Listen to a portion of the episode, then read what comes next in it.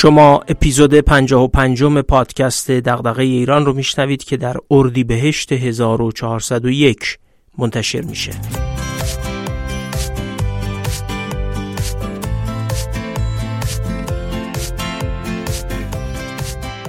من محمد فاضلی هستم و تو این پادکست از کتابا و متونی میگم که میشه از اونها مباحثی درباره توسعه و بهبود مسائل جامعه ایران رو یاد گرفت یا حداقل به سوالاتی از جنس دغدغه ایران بیشتر و بهتر فکر کرد.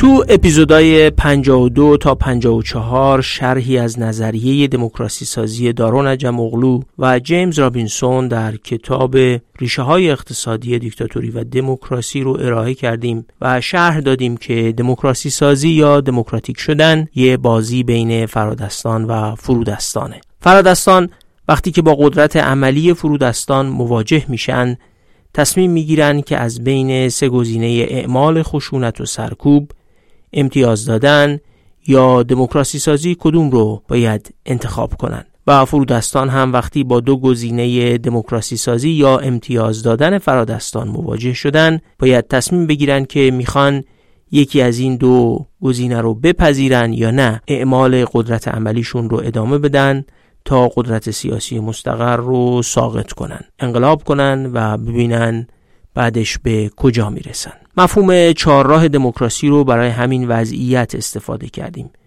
توضیح دادیم که هفت عامل هم بر محاسبات فرادستان و فرودستان موثرن.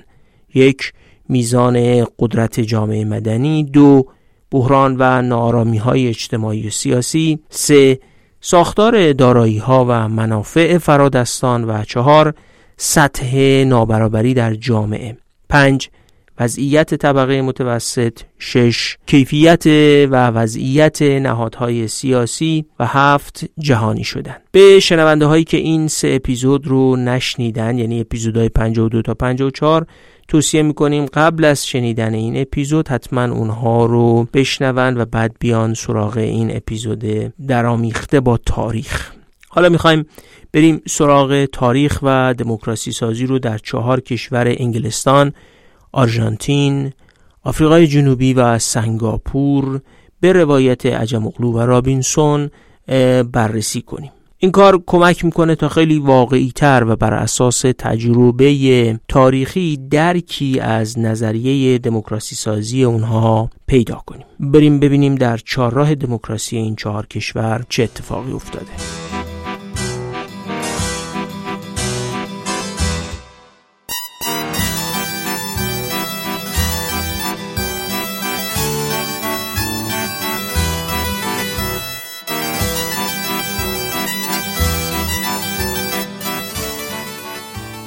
دموکراسی متکی به یه جور قدرت گرفتن گروههایی از جامعه نظیر فرودستان در برابر قدرت سیاسی حاکمه. در اصل جامعه در فرایند دموکراسی سازی متکثر میشه. دیگه یه دست نیست و رژیم حاکم قدرت بلا منازع نمیشه. تکسرگرایی یعنی همین یعنی متعدد و متکثر شدن مؤثر منابع و گروه های قدرت. این تکسرگرایی در قالب سربرآوردن اشراف انگلیسی در برابر قدرت پادشاهان انگلستان بعد از ماگناکارتا یا منشور بزرگ در سال 1215 میلادی شروع شده بود. این سند یعنی همون ماگناکارتا که بین اشراف انگلیسی و پادشاه توافق و امضا شده بود شاه رو ملزم می کرد که برای افزایش مالیات ها با بارون ها یا همون اشراف زمیندار انگلیسی مشورت کنه. ماده 61 ماگناکارتا می گفت بارون ها از میان خود 25 نفر را آزادانه برمیگزینند تا با قدرت تمام ناظر و حافظ صلح و آزادی هایی باشند که این منشور به آنان اعطا کرده است. این اولین قدم در مسیر تکسرگرایی بود و با در نظر گرفتن معیارهای اون زمان بخش گسترده ای از جامعه رو قدرتمند می‌کرد. یعنی حداقل به اشراف زمیندار در مقابل پادشاه قدرت می‌داد. انگلستان به این ترتیب مجلسی پیدا کرده بود که به طور مستمر با افزایش قدرت شاه مقابله می‌کرد. اما خیلی زمان باید طول می‌کشید و خیلی اتفاقهای دیگه باید رخ می‌داد تا این توافق یعنی ماگنا کارتا به بلوغ و تاثیرگذاری جدی برسه. زمانی به اندازه 473 سال.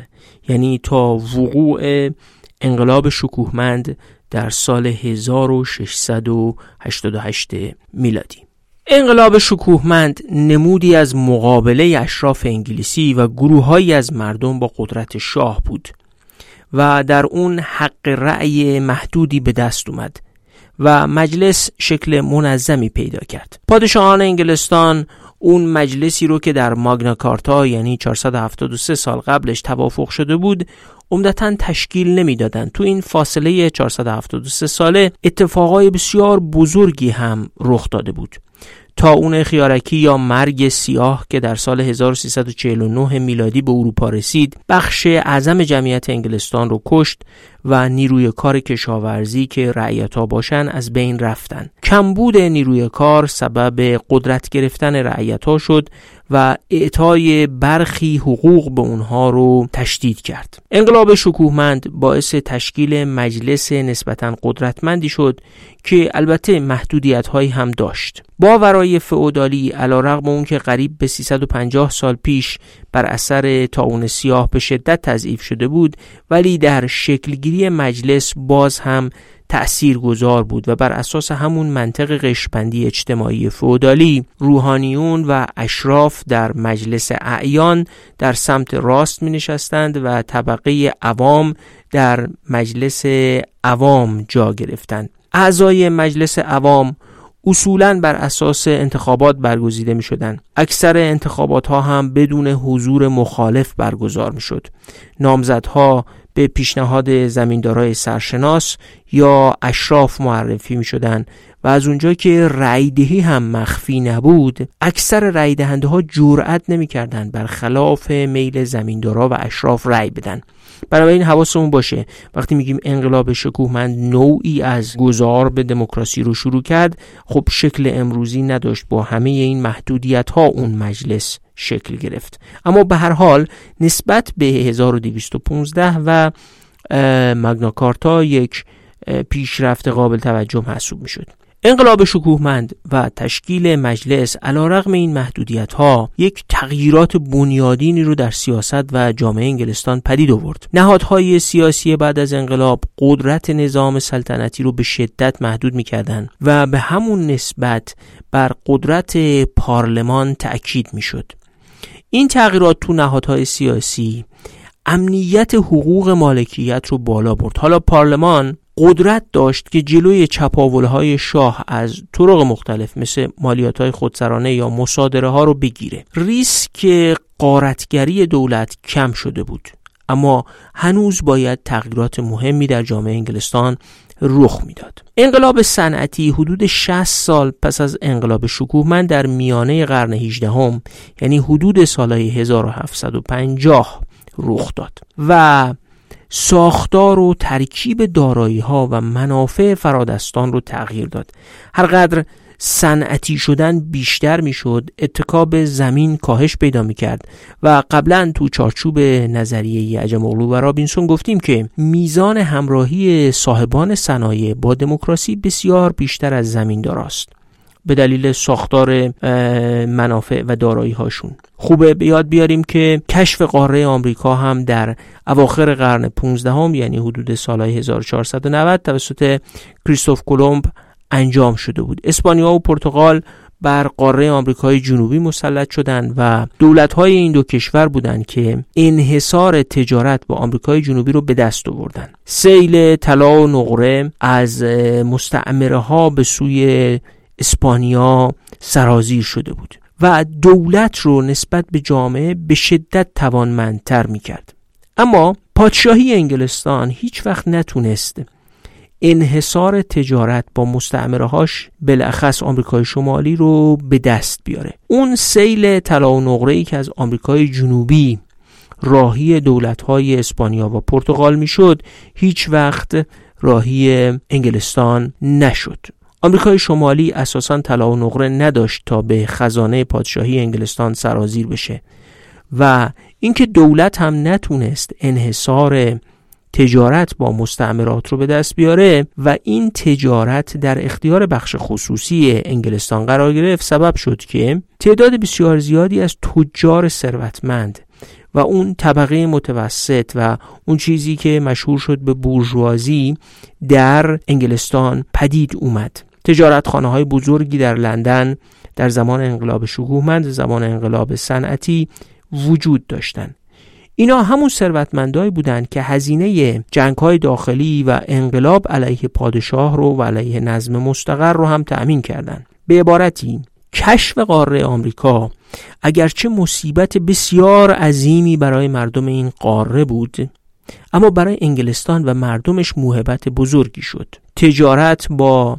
قاره آمریکا و ثروتمند شدن تجار انگلیسی به شکل دادن قدرتی در برابر قدرت پادشاه کمک کرد. این قدرت جدید نقشه یه طبقه متوسط رو هم بازی می‌کرد. پس در فاصله 1215 یعنی پیدایش منشور ماگنا کارتا تا 1688 یعنی انقلاب با شکوه رخدادهایی مثل تاون بزرگ کشف قاره آمریکا توسعه تجارت با مستعمرات آمریکا و بعد از اون در دهه 1750 با بروز انقلاب صنعتی جامعه انگلستان به صورت ساختاری تغییر کرده بود و نیروهای اجتماعی جدید قدرت سیاسی پادشاه رو به چالش میکشیدند و بر محاسبات فرادستان و فرودستان در رخدادهای سیاسی اثر میگذاشتند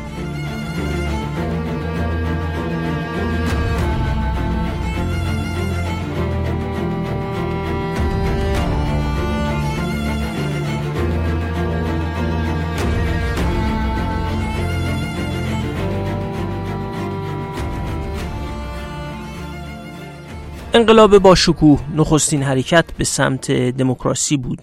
بلخص که مجلس محدودی پدید آورده بود. اما نخستین حرکت جدی به سمت دموکراسی 144 سال بعد از انقلاب با شکوه و در سال 1832 بروز کرد. نخستین قانون انتخابات در انگلستان تو این سال تصویب شد و تو این فاصله انقلاب صنعتی هم رخ داده بود. بر طبق این قانون جدید انتخابات بسیاری از نابرابری های فاحش در نظام انتخاباتی گذشته خصوصا شهرهای نمایندهدار یا حوزه های انتخابی فاسد که اعضای پارلمان در اونها بر اساس رأی تعداد اندکی از رأی دهنده ها انتخاب می شدن از بین رفتن. تو این قانون در از ساختار حوزه های انتخابیه رو به گونه ای عوض کردن که دیگه امکان نداشته باشه یه نفر با یه تعداد بسیار محدودی رأی به مجلس راه پیدا کنه. اصلاحات سال 1832 حق رایدهی یک نواخت بر پایه دارایی و درآمد رو هم تثبیت کرد. یعنی هر کسی یه مقداری از ثروت و درآمد داشت می‌تونست جزء رای ها باشه. انگیزه اصلاحات ترس از خیزش فرودستان و انقلاب بود. عجم اغلو و رابینسون نوشتن این مسئله که انگیزه اصلاحات سال 1832 جلوگیری از اقتشاش های اجتماعی بود مورد اجماع مورخ است این اصلاحات تعداد رای دهنده ها رو از 492700 نفر به 806 هزار نفر افزایش داد و در اصل 14.5 درصد جمعیت مردان بزرگسال به حق رأی رسیدن. دقت بکنید بین 1215 تا الان که 1832 و بیش از حدود 600 سال طول کشیده 14.5 درصد مردان بزرگسال به حق رأی رسیدن. اگرچه کماکان اشراف زمیندار میدان عمل گسترده‌ای داشتند و دموکراسی توده‌ای پدید نیامده بود اما خب فرادستان یعنی نظام پادشاهی مجبور شده بود امتیاز بزرگی به فرودستان بده. نخست وزیر وقت هم در دفاع از حق رأی گفته بود که فکر نکنید من آدم دموکراتی هستم یا با حق رأی دادن به فرودستان موافقم. نه اتفاقا خیلی هم مخالفم. اما خب برای اینکه فرودستان انقلاب نکنن و بساط هممون رو جمع نکنن دادن حق رأی ضروریه. اصلاحات در نظام انتخاباتی انگلستان 35 سال بعد یعنی در سال 1867 دوباره اوج می‌گیره. این بار هم تهدید افزایش خشونت تأسیس اتحادیه ملی اصلاحات در سال 1864 و مجمع اصلاحات در 1865 به علاوه شورش هایی که در هایت پارک لندن در 1866 صورت گرفت نقش مهمی داشتند اصلاحات جدید تحت تاثیر همین فشارهای فرودستان در سال 1867 به تصویب می‌رسه و این بار رای دهنده ها از یک ممیز سه دهم میلیون نفر به دو ممیز چهار دهم میلیون نفر افزایش پیدا می‌کنن چند سال بعدش هم دوباره اصلاحاتی صورت گرفت که طی اون سایر نابرابری های موجود در توزیع کرسی های پارلمانی برچیده شد و از این تاریخ به بعد نظام حکومتی بریتانیا به شکلی در اومد که هر حوزه انتخاباتی یک کرسی در پارلمان داشت. این بار هم نابسامانی های اجتماعی و تهدید به اعمال قدرت عملی فرودستان بود که سبب تصویب این اصلاحات شد. عجم اغلو و رابینسون می نویسن این اصلاحات از اون جهت انجام می شد که سرکوب پرهزینه بود. در محیط شهرنشین شده اروپای قرن 19 در زمان دومین قانون اصلاحات 70 درصد بریتانیایی ها شهرنشین شده بودند یعنی تمرکز جمعیت در شهر بود و دیگه 400 سال پیش نبود که عمده مردم در روستاها زندگی می‌کردن. همین تمرکز جمعیت در شهرها تهدید فرودستان رو جدی می‌کرد. توده های محروم از حق رأی سازماندهی نسبتا خوبی داشتن و بنابراین به دشواری می‌شد سرکوب کرد. یادمون باشه که کشور هم صنعتی شده بود و مثل عصر زمینداری سرکوب امکان نداشت. یه طبقه متوسط ثروتمند هم بر اثر صنعتی شدن و هم بر اثر تجارت با مستعمرات در آمریکا شکل گرفته بود که حالا این طبقه ثروتمند هم با اصلاحات برای محدود کردن قدرت پادشاه و خاندان سلطنتی همراهی می‌کرد چون هرقدر اون قدرت محدود می‌شد حقوق مالکیت و اعمال رأی این گروه محافظت شده تر می شد. نهایتا در سال 1918 بعد از جنگ جهانی اول حق رأی رو به همه مردان بزرگسال بالای 21 سال و زنان بالای 30 سال که یا خودشون مالیات می‌دادن یا با فردی مالیات دهنده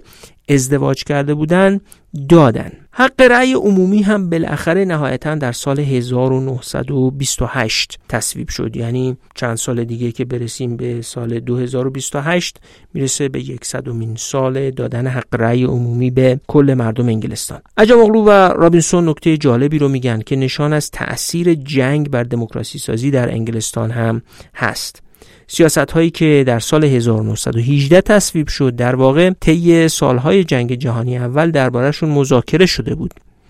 و تا حدی یه نوع جبران مافاتی بود که دولت باید از طبقه کارگر می‌کرد. چون تو سالهای جنگ برای اعزام به جبهه های جنگ و تأمین مایحتاج جنگ به این طبقه کارگر نیاز داشت باهاشون مذاکره کرده بودن و یه امتیازاتی هم بهشون داده بودن که یکی از این امتیازات دادن حق رأی بود.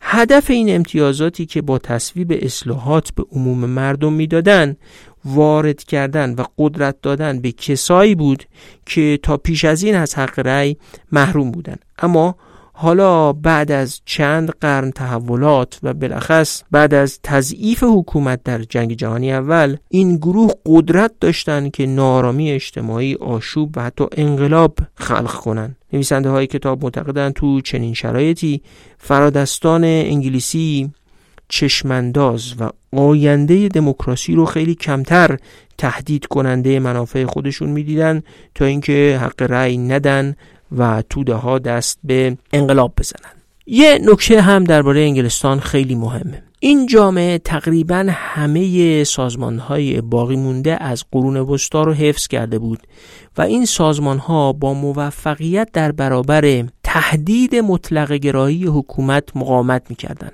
قبلا گفتیم که موثرترین وسیله هر جامعه برای مقاومت در برابر قدرت خودسر حکومت سازماندهی اتحادیه حزب تشکلهای اصناف جامعه مدنی. اینها ابزار مقاومت در برابر قدرت خودسرن به این ترتیب انگلستانی که به طور تاریخی سابقه سازماندهی اجتماعی داشت و در بستری از صنعتی شدن سریع شهرنشینی، گسترش نظام کارخانه‌ای، رشد نابرابری ها و جهانی شدن سریع متحول شده بود زمینه مساعدی برای دموکراسی سازی داشت.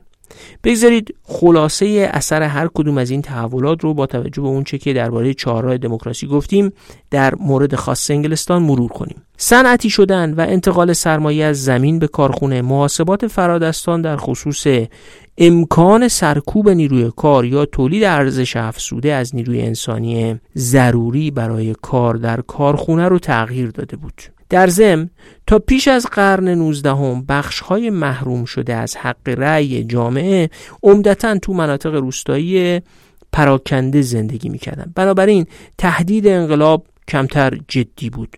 روستایی های پراکنده اصلا سازماندهی برای انقلاب کردن و اعمال قدرت عملی نداشتن. اما حالا تو شهر متمرکز شده بودن و راحت تر می‌تونستن شورش کنن. این تحولات در ساختار جامعه و اقتصاد طی سالهای اولیه قرن 19 هم توازن قدرت سیاسی رو تغییر داده بود. در اصل شهرنشینی ناشی از صنعتی شدن و تمرکز جمعیت ناشی از کار کارخونه ای امکان حل معمای کنش جمعی و افزایش هماهنگی کارگرها برای شورش علیه فرادستان رو بیشتر کرده بود. جهانی شدن هم امکان ثروتمند شدن برای برخی گروه ها و مقاومت در برابر فرودستان رو ایجاد کرده بود و هم امکان ثروتمند شدن بدون تکیه بر رویه های استثماری اصر فودالیسم رو پدید آورده بود. برای ثروتمند شدن دیگه لازم نبود خیلی خشن شلاق به گرده رعیت زد. صنعت راهش رو نشون داده بود. بنابراین قدرت غیر دموکراتیک متکی به خشونت ضرورتش کم شده بود. اینا رو محاسبات فرادستان تاثیر میذاشت. دموکراسی تو بریتانیا تونست تحکیم بشه چون کودتا پرهزینه بود. و دموکراسی ایجاد شده هم اونقدر رادیکال نبود که باعث تهدید جدی برای فرادستان سنتی بشه.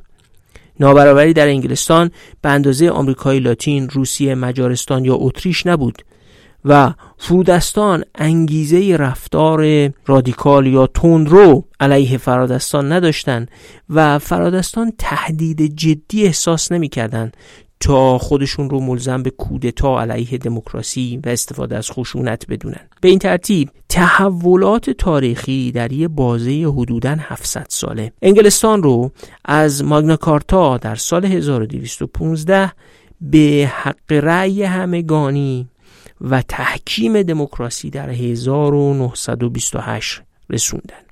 مسیری که وقایع عظیمی مثل تاون بزرگ کشف قاره آمریکا جنگ داخلی قرن هفدهم انقلاب شکوهمند انقلاب صنعتی شهرنشینی شکلی طبقه متوسط کاهش نابرابری های شدید عصر فودالی تجارت جهانی و نوعی از جهانی شدن جنگ جهانی اول و مجموعه گسترده ای از اصلاحاتی که در سالهای بعد از انقلاب شکوهمند انجام شد روش اثر داشتن. نکته مهم اینه که همه این تحولات رو چون نیک بنگرید منطق محاسبات فرادستان و فرودستان رو در چهارراه دموکراسی شکل می‌دادند.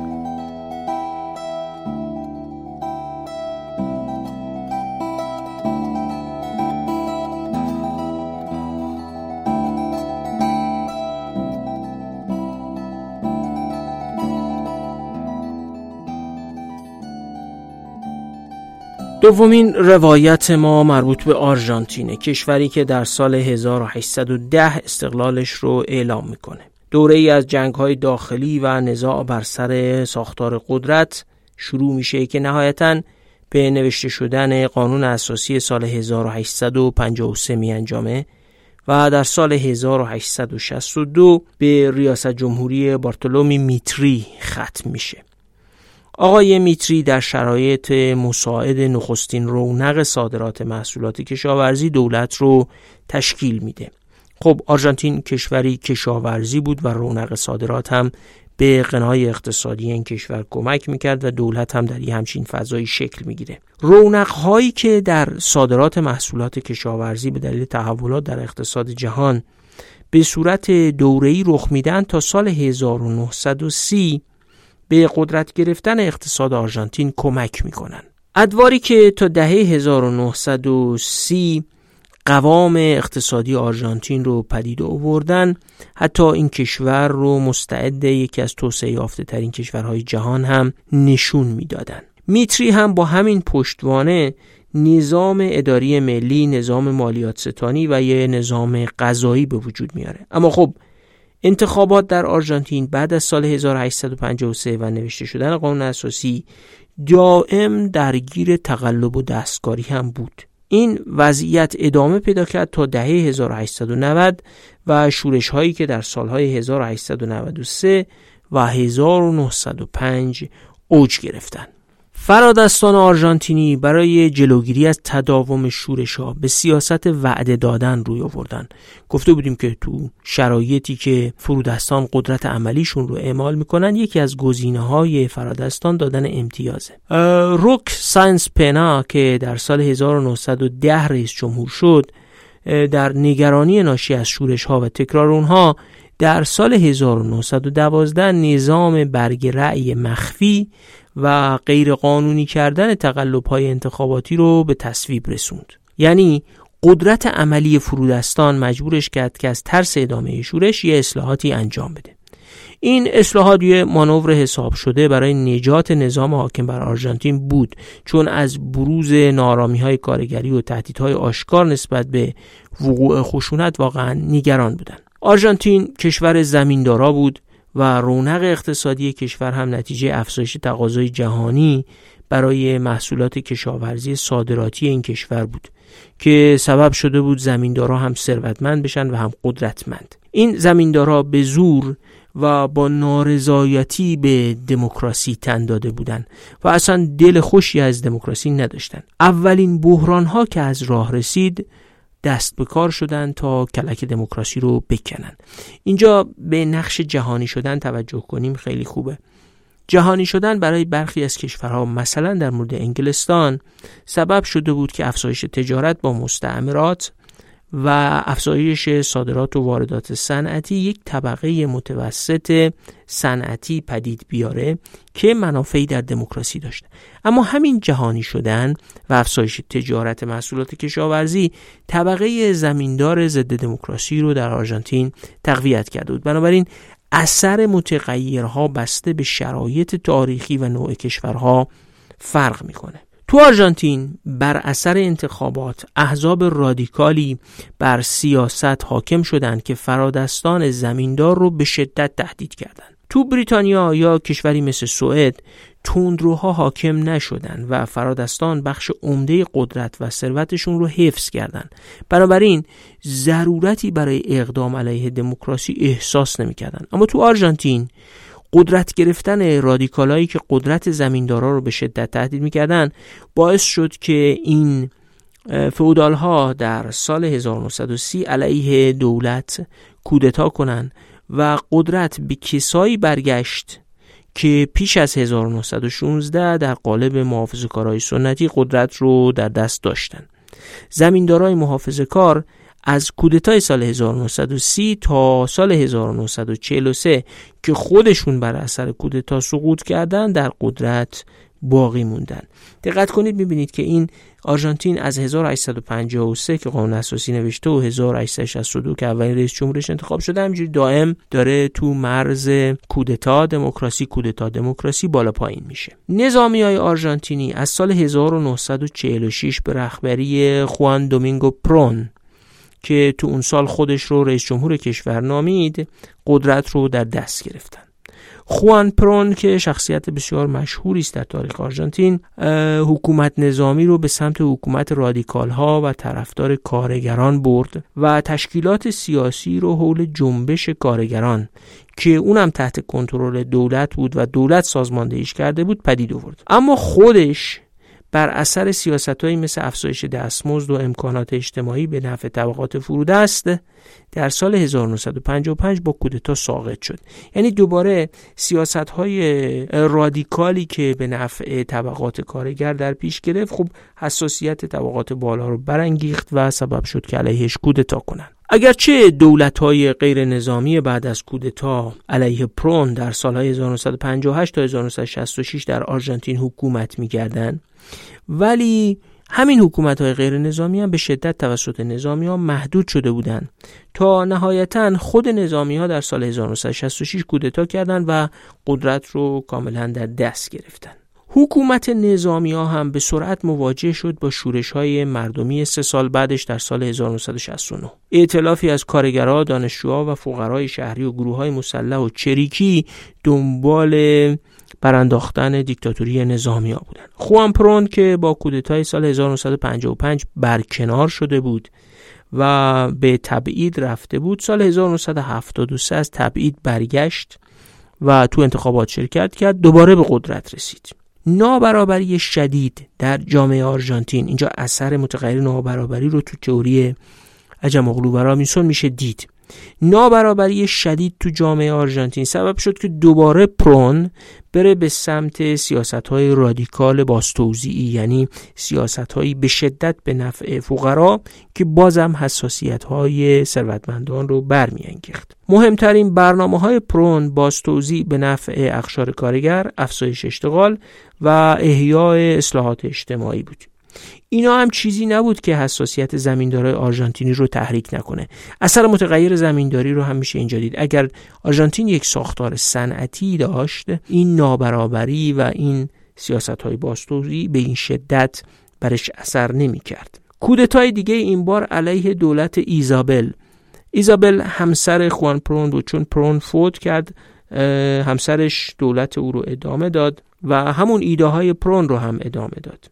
نظامی ها این بار علیه دولت ایزابل کودتا کردند و این دفعه با سرکوب شدید تلاش کردند که اصلا هر گونه ایده پرونی رو از بین ببرن یعنی باستوزی ثروت از ثروتمندا به فقرا رو کلا از میون بردارن رد و بدل شدن قدرت بین نظامیات تا سال 1982 ادامه داشت. سال 1982 و شکست آرژانتین در جنگ با انگلستان در فالکلند منازعه بر سر جزایر فالکلند سبب شد که دولت نظامی ها تضعیف بشه و دولت ژنرال گالتیری مجبور به استعفا شد و رئیس جمهور راول آلفونسین در آرژانتین به قدرت رسید که خودش رئیس جمهور رادیکالی محسوب می شد. از زمان به قدرت رسیدن راول آلفونسین تا به امروز دموکراسی آرژانتین افتان و خیزان ادامه پیدا کرده و کودتایی صورت نگرفته و در این بازه البته یکی دو بار هم بحرانهای اقتصادی بسیار عظیمی جامعه آرژانتین رو فرا گرفته. تاریخ سیاسی آرژانتین یه الگویی از بیثباتی مستمر و درگیری رو نشون میده. زمینداری باعث رونق اقتصادی و ثروتمند شدن فرادستان شد در قرن 19 نابرابری رو تشدید کرد. نابرابری شدید به شورش فرادستان انجامید و چون نابرابری خیلی شدید بود فرودستان بعد از قدرت گرفتن در قالب دموکراسی به سیاست های رادیکال روی آوردن و رؤسای جمهوری مثل پرون هم همین سیاست های رادیکال رو دنبال کردن. جامعه هم صنعتی نبود یه جامعه کشاورزی و زمینداری بود و فرادستان ترسی از سرکوب نداشتند و هزینه کودتا پایین بود و با همین وضعیت با روی کار اومدن رادیکال ها گروه های سنتی شدیدن تهدید می شدن و پیوسته تلاش می کردن تا دموکراسی رو تضعیف بکنن نهاد ریاست جمهوری هم یعنی اینجا میشه اثر نهادهای سیاسی رو هم دید. اگر جامعه آرژانتین در چارچوب تئوری عجم و رابینسون یک جامعه ای با نظام سیاسی پارلمانی و مجلس بود رؤسای جمهور به یک بار نماینده قدرت ملی نمی شدن و اون رادیکالیسمی که در آدمهایی مثل خوان پرون ظهور می‌کرد پدید نمی اومد به علاوه اینکه در نظام های پارلمانی هم گونه که گفتیم فرادستان بیشتر می‌تونن در چارچوب پارلمان لابی بکنن و مانع سیاست های رادیکال بشن. بنابراین آرژانتین همزمان نشان دهنده اثر همه متغیر هاست. یعنی هم قدرت عملی فرودستان باعث شده که فرادستان مجبور بشن تن به دموکراسی سازی بدن. هم نابرابری شدید و ساختار زمینداری و حتی جهانی شدن که این نابرابری رو تشدید کرده و ثروتمندان فرادست پدید آورده همه اینها اثرشون رو یک جا میشه در تاریخ سیاسی آرژانتین دید. جامعه آرژانتین به شدت درگیر منازعات توزیعی بوده که در نزاعهای بین پرونیست ها و مخالفانشون باستاب پیدا کرده در اصل ماهیت بنیان اقتصادی و نابرابری که در جامعه آرژانتین بوده به گونه بوده که رژیم های دیکتاتوری با مخالفت های اجتماعی سرنگون می شدن. یعنی فرودستان فقیر و دارای احساس نابرابری شدید نمیذاشتن دیکتاتورها آب خوش از گلوشون پایین بره و جامعه دائما ناآرام بوده و همین فرودستان از دولت های انتخاب شده با فرایندهای دموکراتیک می‌خواستند که سیاست های رادیکال به کار بگیرن. و همین رادیکالیسم فرادستان رو میترسونده و محرک کودت های اونها علیه دموکراسی می‌شده. عجم و رابینسون معتقدن آرژانتین که جامعه نسبتا تحصیل کرده ای هم داره و افزایش سرمایه انسانی در چند دهه گذشته رو تجربه کرده تونسته در این چهار دهه بعد از گذار به دموکراسی سال 1982 یه طبقه متوسط پدید بیاره که به عنوان ضربگیر بین فرادستان و فرودستان عمل کنه و منازعه بین فقرا و اغنیا رو کاهش بده یا مدیریت کنه. این کشور البته هنوز نابرابری شدیدی رو تجربه می‌کنه اما به اعتقاد نویسنده ها همین طبقه متوسط تونسته به ثبات دموکراتیک کمک کنه. به این ترتیب میشه گفت که ترکیبی از زمینداری نابرابری شدید و نهاد سیاسی ریاست جمهوری که به امثال خوان پرون اجازه می‌داد سیاست های رادیکال اعمال کنن سبب بیثباتی دموکراسی می‌شده و در دهه های اخیر ترکیبی از تحولات در اقتصاد آرژانتین که صنعتی هم شده و شکلی طبقه متوسط به نفع دموکراسی سازی عمل کرده. اما دموکراسی در آرژانتین کماکان به دلایل مختلف از جمله نابرابری و ناآرامی های اجتماعی ناشی از بحران های اقتصادی دچار بیثباتی هایی هست.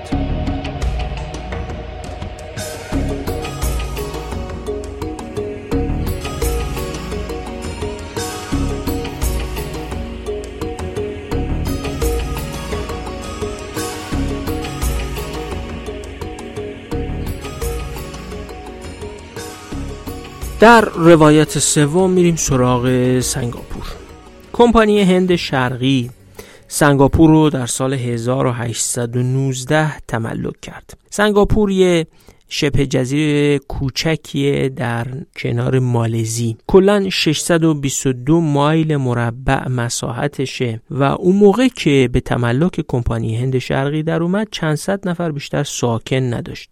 منتها به دلیل جایگاه استراتژیکی که در اون قرار گرفته بود به سرعت به بندر تجاری مهم کمپانی هند شرقی و یه مرکز تجاری و منطقه آزاد تبدیل شد که پس از فروپاشی کمپانی هند شرقی هم کماکان این کارکرد بندری و منطقه آزاد تجاری بودنش حفظ شد. سنگاپور تو جنگ جهانی دوم توسط ژاپنیا اشغال شد.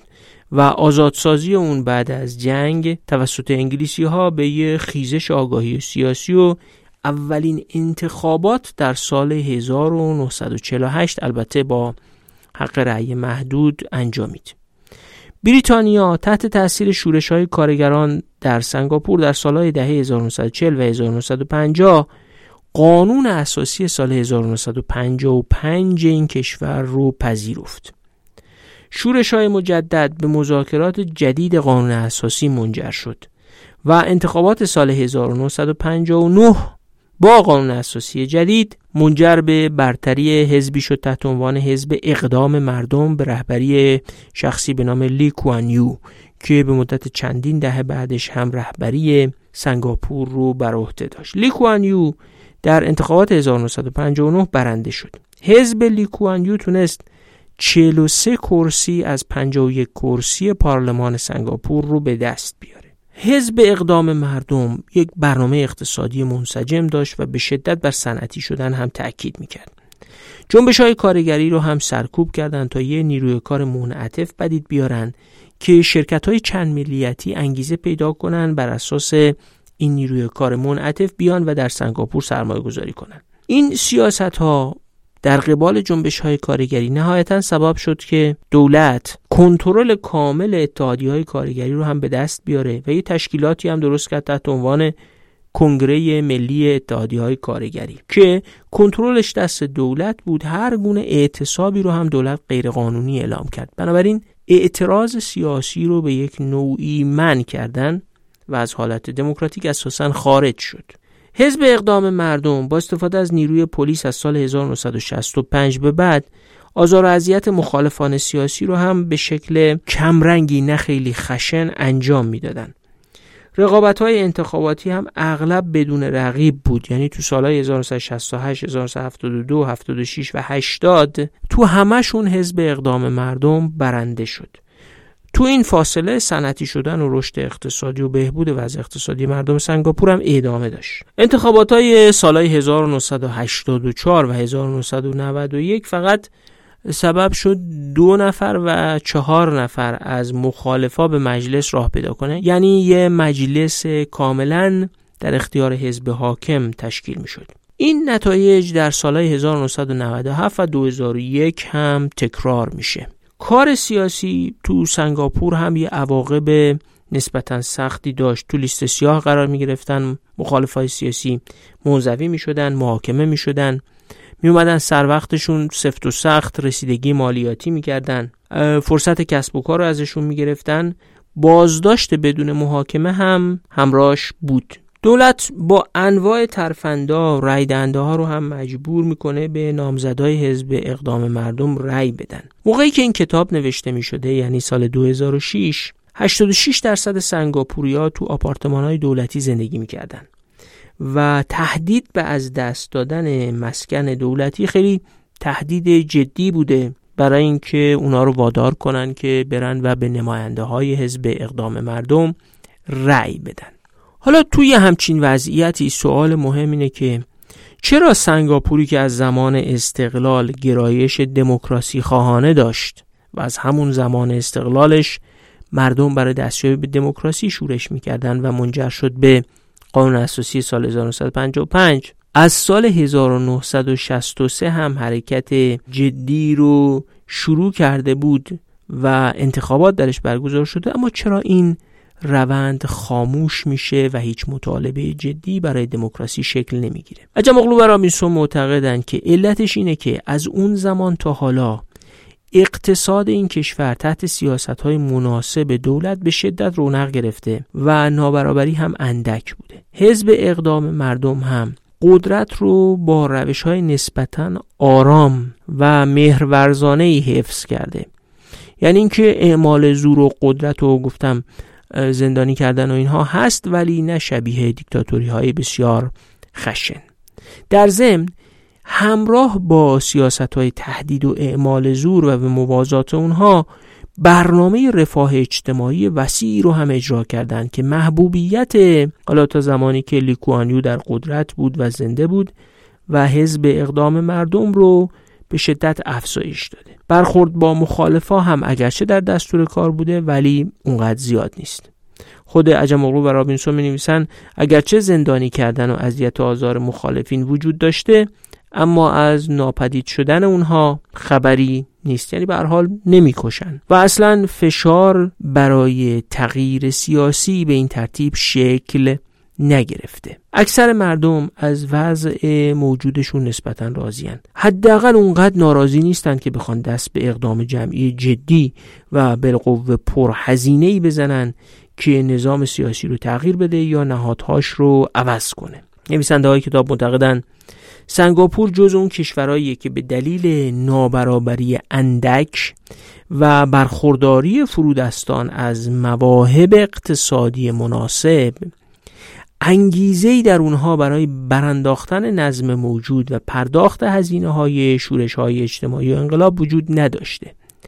وجود نداشتن تهدید انقلاب و شورش دموکراسی سازی رو در این کشور به تعویق انداخته و این کشور یعنی سنگاپور نماد یک غیر دموکراسی باثبات باقی مونده. نکته مهم اینه که فرادستان سنگاپوری هم اگرچه به یه رانتایی دسترسی دارن اما بعید این رانتا به اندازه باشه که یه دوره طولانی سرکوب برای حفظ موقعیت ممتاز خودشون رو توجیه کنه. بنابراین عجم اغلو و رابینسون پیش بینی می‌کنن که سنگاپور باید سرانجام یه دموکراسی مستحکم بشه و بالاخره زمانی فرا می‌رسه که بخش مهمی از جامعه نهادهای سیاسی دموکراتیک رو طلب می‌کنه. اما چون فرادستان رانتای خیلی زیادی ندارن. نابرابری به شدت گسترده نیست و به دلیل وضع اقتصادی مناسب عمده مردم تهدید رادیکالیسم هم وجود نداره.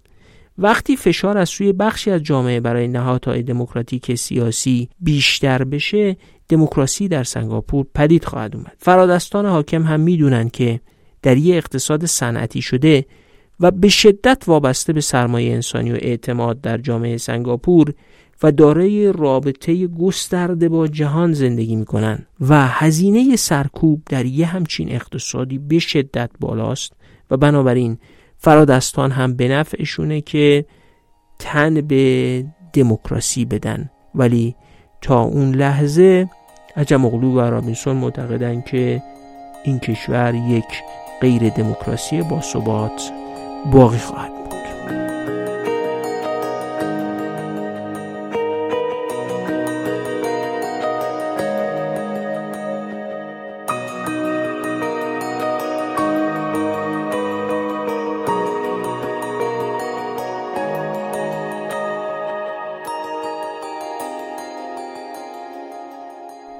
آخرین روایت تاریخی ما در این اپیزود مربوط به آفریقای جنوبیه. داستان دموکراسی سازی در آفریقای جنوبی یکی از درساموزترین نمونه هاست. اروپایی اولین بار در آفریقای جنوبی مستقر شدند تا در محل دماغه امید نیک یعنی جنوبی ترین نقطه آفریقا غذا و امکانات لازم برای کشتی هایی فراهم کنند که تو مسیر اروپا با آسیا قاره آفریقا رو دور می زدن می‌دونین که تا قبل از اینکه کانال سوئز پدید بیاد و بشه میانبر زد راه آسیا به اروپا رو. کشتی ها مجبور بودن که از اقیانوس بیان تا آخرین نقطه یعنی جنوبی ترین نقطه آفریقا. اونجا دور بزنن وارد اقیانوس هند بشن و مسیرشون رو به سمت آسیا ادامه بدن. اساسا باز شدن این مسیر دریایی خودش یکی از تحولات بزرگ بود در جریان های سیاسی و اقتصادی و روابط بین الملل حالا اروپایی رفته بودن و دقیقا در جنوبی ترین نقطه آفریقا در دماغه امیدنیک یک پایگاه لوجستیکی بنا کرده بودند که کشتی ها اونجا آب و غذا می گرفتن تا مسیرشون رو به سمت آسیا ادامه بدن.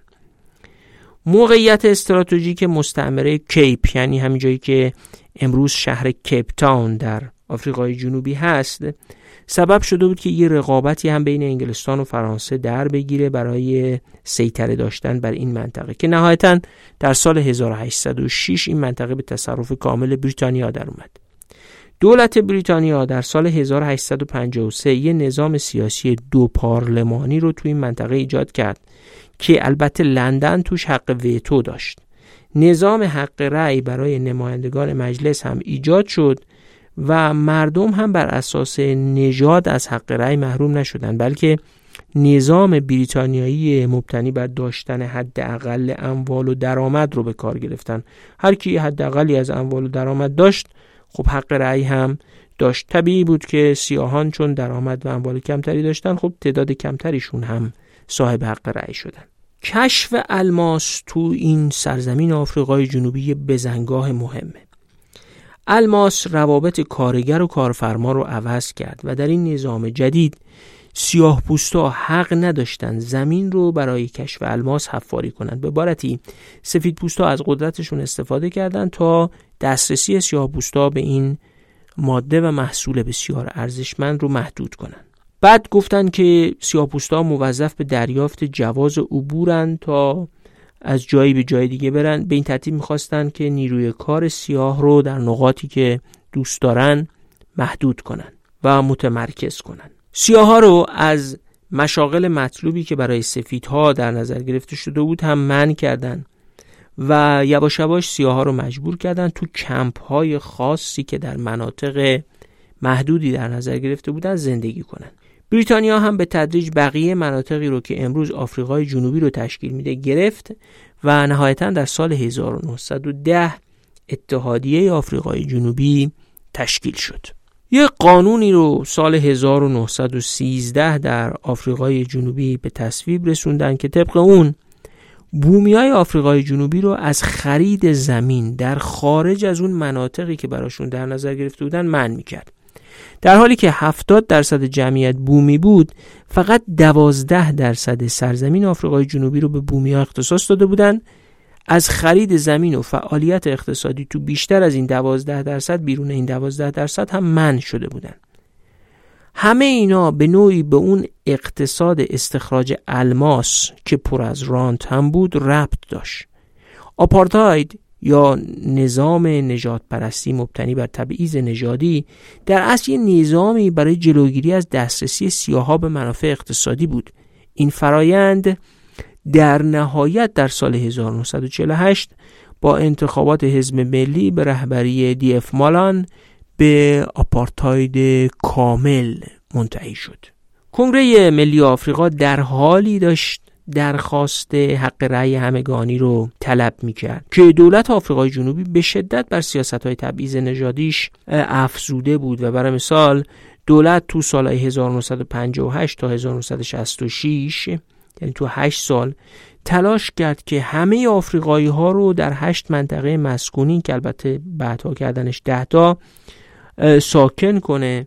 و فقط آفریقایی اجازه داشتن تو مناطق اروپایی نشین ظاهر بشن که به نیروی کارشون تو فعالیت اقتصادی نیاز بود. این تازه همین افراد هم باید اجازه عبور می داشتن جواز عبور همراهشون بود. دولت هم رسانه ها رو به شدت کنترل می کرد مالکیت انحصاری رادیو تلویزیون را هم در اختیار گرفته بود. و با یه دستگاه رسانه‌ای و ابزار قدرت سیاست های تبعیض نژادی رو به شدت پیش می برد. خب طبیعیه که این وضعیت نارضایتی بدید میاره. گسترش نارضایتی نهایتا منجر به شورش سیاپوستا شد. یه شورش مشهور در سال 1976 مشهور به شورش سووتو که در اون شورش 575 نفر کشته شدند بعد از این شورش بود که اساسا فرهنگ اعتراض در جامعه آفریقای جنوبی بین سیاه پوستا پدید اومد دانش آموزا، کارگرا، کودکان، بزرگسالان، زن و مرد، تحصیل کرده و بی سواد همه به اعتراض پیوسته بودند. دولت آپارتاید چاره ای نداشت جز اون که به مصالحه و امتیازدهی تن بده. دولت به ناچار اتحادی های کارگری آفریقایی ها رو به رسمیت شناخت و بر اساس قانون اساسی سال 1984 به هندیای ساکن آفریقای جنوبی و رنگین پوستان اجازه داد که برای خودشون مجلس قانونگذاری داشته باشن. دولت تحت فشار شورش ها و اعتراض فرودستان امتیاز دادن رو هم شروع کرده بود. اما فرودستان آروم نمی گرفتن این از اون جاییه که تو چهارراه دموکراسی گفتیم که فرودستان باید انتخاب بکنن بین اینکه امتیاز بگیرن یا تن به دموکراسی سازی بدن یا اینکه برن سراغ گزینه انقلاب. خب امتیاز دادن جواب نداد. پس مرحله اول دموکراسی سازی یعنی اعمال قدرت عملی فرودستان در آفریقای جنوبی مثل انگلستان و آرژانتین وجود داشت. نابرابری بین سیاه و سفید هم به حدی بود که سیاها انگیزه این کار یعنی اعمال قدرت عملی رو داشتن. جهانی شدن هم از دو مسیر بر آفریقای جنوبی اثر گذاشت. آمریکا در سال 1986 تحریم شدیدی علیه آفریقای جنوبی به دلیل آپارتاید رو شروع کرد. بسیاری از فرادستان سفیدپوست آفریقای جنوبی احساس می‌کردند که تداوم نهادهای موجود امکان پذیر نیست. و زندگی تحت تحریم به نفعشون نیست و بنابراین باب مذاکره رو با کنگره ملی آفریقا و رهبران سیاهان باز کردند. از طرف دیگه آفریقای جنوبی تا حدودی صنعتی شده بود و دیگه اون اقتصاد صرفا متکی به نیروی انسانی غیر متخصص و کارگر یدی برای استخراج الماس نبود تو چنین اقتصادی هم اعتصابات سوداوری کارخونجات رو به شدت کاهش می‌داد. خروج سرمایه هم بر اثر همین اعتصابات شدت گرفته بود. همه این عوامل روی سازش بین کنگره ملی آفریقا و سفید پوستان فرادست اثر گذاشت. نلسون ماندلا رهبر کاریزماتیک کنگره ملی آفریقا و سیاهان تو اون اوضاع دنبال راهی میگشت که حکومت اکثریت سیاهان به سلطه سیاهان بر اقلیت سفید تبدیل نشه. و دکلرک رهبر رژیم آپارتاید هم فهمیده بود که فشارهای داخلی و خارجی نظم نژادی موجود رو تضعیف کرده و ادامه این وضع ممکن نیست. بنابراین هر دو طرف هم رهبر سیاهان جناب نلسون ماندلا و هم دکلرک فهمیده بودند که این وضع رو نمیشه ادامه داد و وضع جدید هم نباید رادیکال باشه. تو این شرایط مذاکره شد اصلی ترین راهبرد برای رسیدن به سازش. مذاکرات وقتی شروع شد که در دسامبر سال 1991 با توجه به پیشنهادات حزب ملی مبنی بر اتخاذ تمهیداتی و معیارهایی در قانون اساسی که جلوی تهدید اکثریت سیاهان رو بگیره مذاکرات شروع شد. یعنی چی؟ یعنی حزب خود سیاهان پیشنهاد کرد که قانون اساسی رو یه جوری بنویسیم که در انتخابات اکثریت مطلق سیاهان در سیاست ایجاد نشه و به این ترتیب سفیدان نترسن که گذار به دموکراسی صورت بگیره. چرا نترسن؟ قبلا گفتیم که اگه صاحبان قدرت فعلی بترسن که در فردای دموکراسی سازی قرار جان و مال و ناموسشون به باد فنا بره خب نفعشون در اینه که وایسن و سرکوب کنن. پیشنهاد حزب ملی که گفت بیاید قانون اساسی رو یه جوری بنویسیم که انتخابات منجر به سیطره مطلق سیاهان نشه ترس سفید پوستا رو کاهش داد. جهانی شدن هم از طرف دیگه روی آفریقای جنوبی اثر گذاشته بود. فرادستان سفید پوست ترس کمتری از دموکراسی داشتن. چون اهمیت زمین کم شده بود و سرمایهشون هم متحرک بود سرمایه صنعتیشون. و در صورت بروز تهدید رادیکالیسم می‌تونستن سرمایه رو خارج کنن و ضرورتی نداشت که از دموکراسی خیلی زیاد بترسن. خصوصا که قانون اساسی هم به یه گونه ای نوشته می‌شد که محمل رادیکالیسم نشه. این تحولات سبب شد که رژیم آپارتاید به عوض گزینه پرهزینه سرکوب که هم آبروش رو در سطح جهان می برد و هم باعث فرار بیشتر سرمایه می‌شد تن به دموکراسی سازی بده. یه نکته جالب دیگه هم هست. رژیم آپارتاید سیاهان رو از داشتن مشاغل تخصصی و پردرآمد من کرده بود. در اصل نوعی انحصار برای سفیدای متخصص ایجاد کرده بودند سفیدای متخصص هم در چنین شرایطی ادعای دستمزدهای بالاتری می‌کردند. مهندس سیاه که اصلا وجود نداشت. پس مهندس سفید دستمزد بالاتری می‌خواست. حالا تو اقتصاد صنعتی شده این کشور کارفرمای سفید فکر می‌کرد چرا باید سیاه ها از کار مهندسی من بشن که این مهندس های سفید برای ما تاخچه بالا بذارن و دستمزد زیاد بخوان؟ اگه سیاه ها هم با سفیدا برابر بشن نیروی تخصصی سیاه زیاد میشه و قیمت های نیروی کار میاد پایین. در اصل عرضه نیروی کار تخصصی میره بالا. در اصل کارفرمای سفید بر اساس منافع اقتصادیش ایدئولوژی نجات پرستی خودش رو هم نفی می‌کرد. نکته تاریخی مهمیه. تو طول تاریخ منافع اقتصادی تقریبا همیشه ایدئولوژی رو شکست داده. البته استثناها هم هستند. ولی به عنوان یک قاعده نسبتا درست در اغلب موارد میشه به این نگاه کرد که منافع اقتصادی در پس ایدولوژی ها وجود دارند. در ضمن در آفریقای جنوبی صنعتی شدن و افزایش دستمزدا نابرابری رو هم کم کرده بود. بلخص بعد از گذار به دموکراسی کار سیاها تو صنایع وضعشون رو بهتر کرد و کاهش نابرابری تهدید برای دموکراسی رو کم کرد. به این ترتیب میشه گفت فقط کاریزما یا تاکتیک ها و روحیه انسانی نلسون ماندلا نبود که آپارتاید رو شکست داد و یه گذار کم خشونت به دموکراسی رو باعث شد. اعتراضات سیاهان صنعتی شدن منافع کارفرمای سفید در ایجاد دموکراسی جهانی شدن و نابرابری متغیرهای موثری بودند که سرنوشت دموکراسی رو تو آفریقای جنوبی شکل دادن. البته هوشمندی ماندلا و کنگره ملی آفریقا و همچنین آدمی مثل دکلرک بود که فهمیدن دیگه وضع موجود قابل ادامه نیست. به علاوه قانون اساسی هم باید به گونه ای نوشته بشه که سفیدا رو از دموکراسی نترسونه. اگه سفیدا میترسیدن و آینده تیره ای رو پیش خودشون می‌دیدن. خب طبیعتا تن به دموکراسی نمی‌دادن. این هوشمندی بود که کنگره ملی آفریقا و سیاهان و نخبگان سیاه خود خواسته و برای کسب منافع آتی از دموکراسی قانون اساسی رو طوری نوشتن که سیاهان به اکثریت مطلق و قادر بر اقدامات رادیکال دسترسی پیدا نکنند. در اصل اونا منافع سفیدا رو هم در دموکراسی لحاظ کردن. این همون معامله که ماهیت گذار به دموکراسی رو هم شکل میده.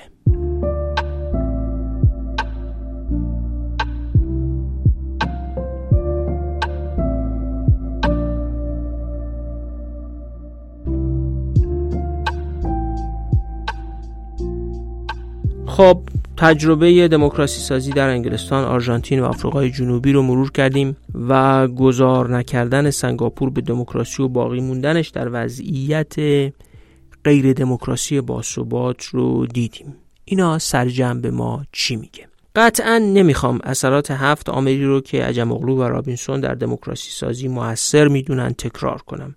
تو سه اپیزود قبلی به اونها پرداختیم و اینجا هم به مناسبت جنبندی وضعیت هر کشور مختصری دربارهشون گفتیم. ترجیح میدم چند نکته نگفته در این چهار اپیزود رو اینجا پررنگ کنم. یک دموکراسی سازی فرایند بسیار پیچیده و اغلب طولانی که از چند صد سال در مورد انگلستان تا چند دهه در آفریقای جنوبی طول کشیده.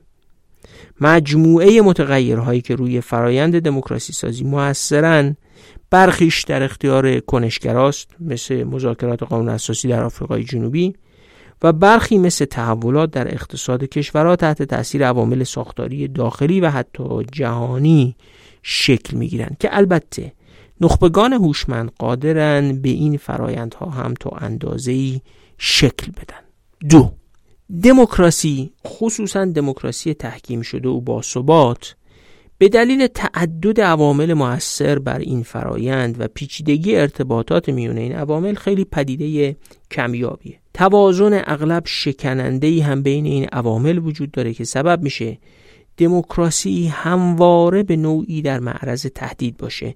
این عوامل ممکنه بر اثر فرایندهای تاریخی یا هر اتفاق دیگری به گونه‌ای تغییر بکنن که اون توازن لازم برای دموکراسی به هم بریزه. بنابراین همواره امکان برگشت دموکراسی به اقتدارگرایی وجود داره.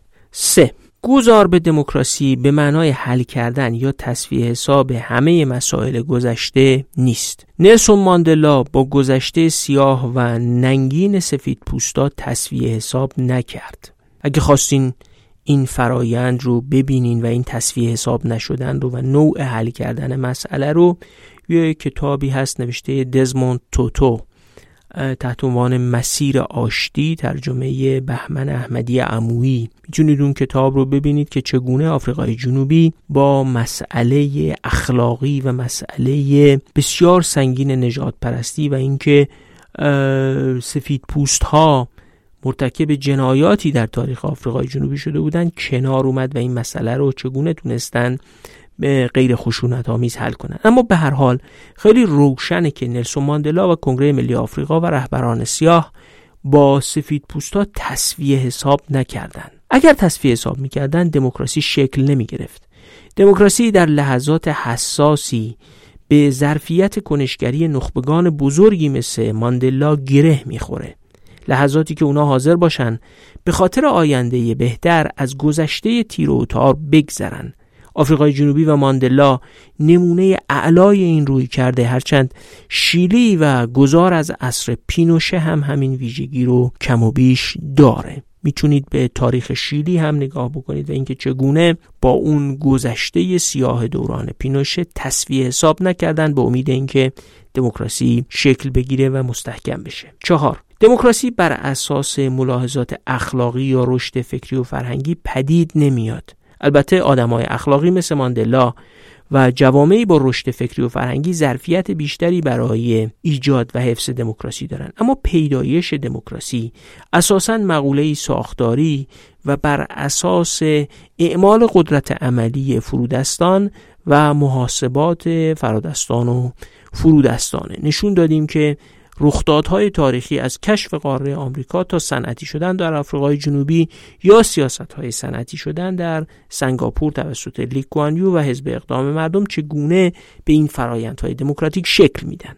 پنج هر عاملی که جامعه مدنی سازماندهی جامعه، تکسر اجتماعی، طبقه متوسط، صنعتی شدن و پیچیدگی اقتصادی و سرمایه انسانی و اعتماد رو در یک جامعه تضعیف یا نابود کنه ضد دموکراسیه. در ضمن بدون سطح مناسبی از توسعه اقتصادی که این متغیرها رو تقویت کنه دموکراسی سازی به شدت نامحتمله. توسعه اقتصادیه که جامعه مدنی قوی رو می‌تونه ایجاد بکنه. سازماندهی جامعه رو تقویت بکنه تکسر اجتماعی پدید بیاره طبقه متوسط رو تقویت کنه و پیچیدگی اقتصادی و وابستگی فرادستان به سرمایه انسانی رو ایجاد بکنه. و ششمین و آخرین نکته. نظریه عجم اغلو و رابینسون قوتهای بسیار زیادی برای تبیین دموکراسی سازی داره. اما تنها نظریه دموکراسی سازی نیست. هرچند بر فراز بسیاری از نظریات ایستاده و مرور بسیار دقیقی بر سایر نظریات دارند و تونستن اندیشه ها و بصیرت های سایر نظریه ها رو بسیار خوب ازش استفاده کنند و حداقل به گمان من یکی از قدرتمندترین نظریه های تبیین دموکراسی سازی و تحکیم دموکراسی هم هست. اما باید در نظر داشت که هر کشوری هم مختصات تاریخ و پیچیدگی های خاص خودش رو داره. و مانع از اون میشه که هر نظریه عامی مثل نظریه دموکراسی سازی عجم و رابینسون رو بشه در مورد اون کشور به کار گرفت و همه شرایط اون کشور رو توضیح داد. با این حال نظریه ریشه های اقتصادی دیکتاتوری و دموکراسی یکی از قدرتمندترین نظریه هایی که میشه برای تبیین دموکراتیک شدن یا فروپاشی دموکراسی ها و بازگشتشون به اقتدارگرایی در مورد کشورها به کار گرفت. امیدوارم شرح ما بصیرت های زیادی برای درک دموکراتیک شدن ایجاد کرده باشه.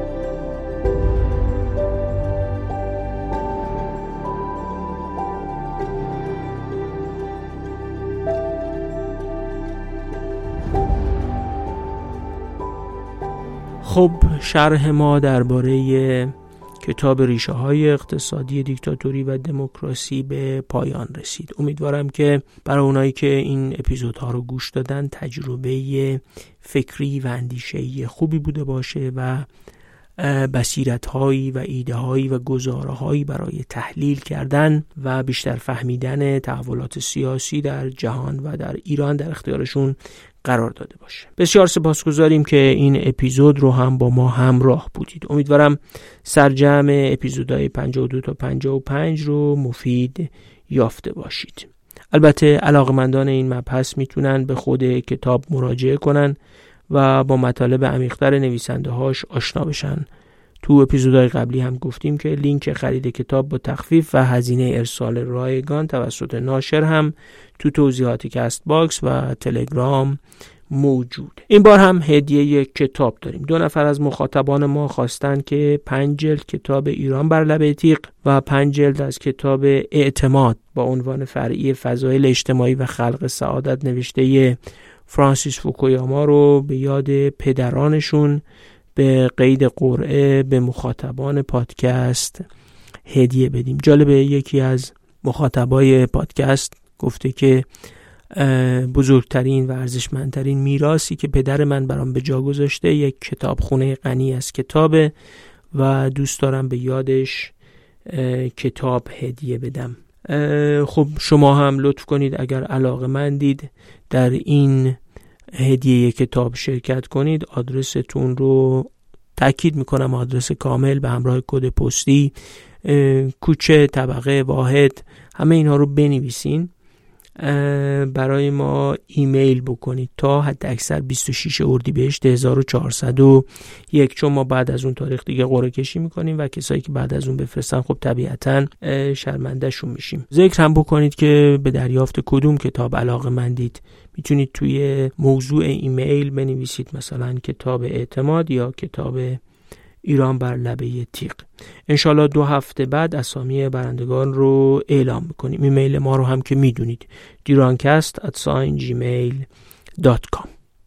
خیلی ممنون که به طرق مختلف از معرفی کردن ما به دیگران تا پست گذاشتن و استوری کردن درباره پادکست در فضای مجازی عضویت تو صفمون تو اینستاگرام و تلگرام پادکست یا حمایت های نقدی در سایت هامی باش یا واریز مبالغی به کارت و حساب پادکست از ما حمایت می‌کنید همین حمایت های چندگانه شماست که ادامه کار رو برای ما ساده تر می‌کنه واقعا سپاس گذاریم فعلا تا اپیزود 56 خدا نگهدار.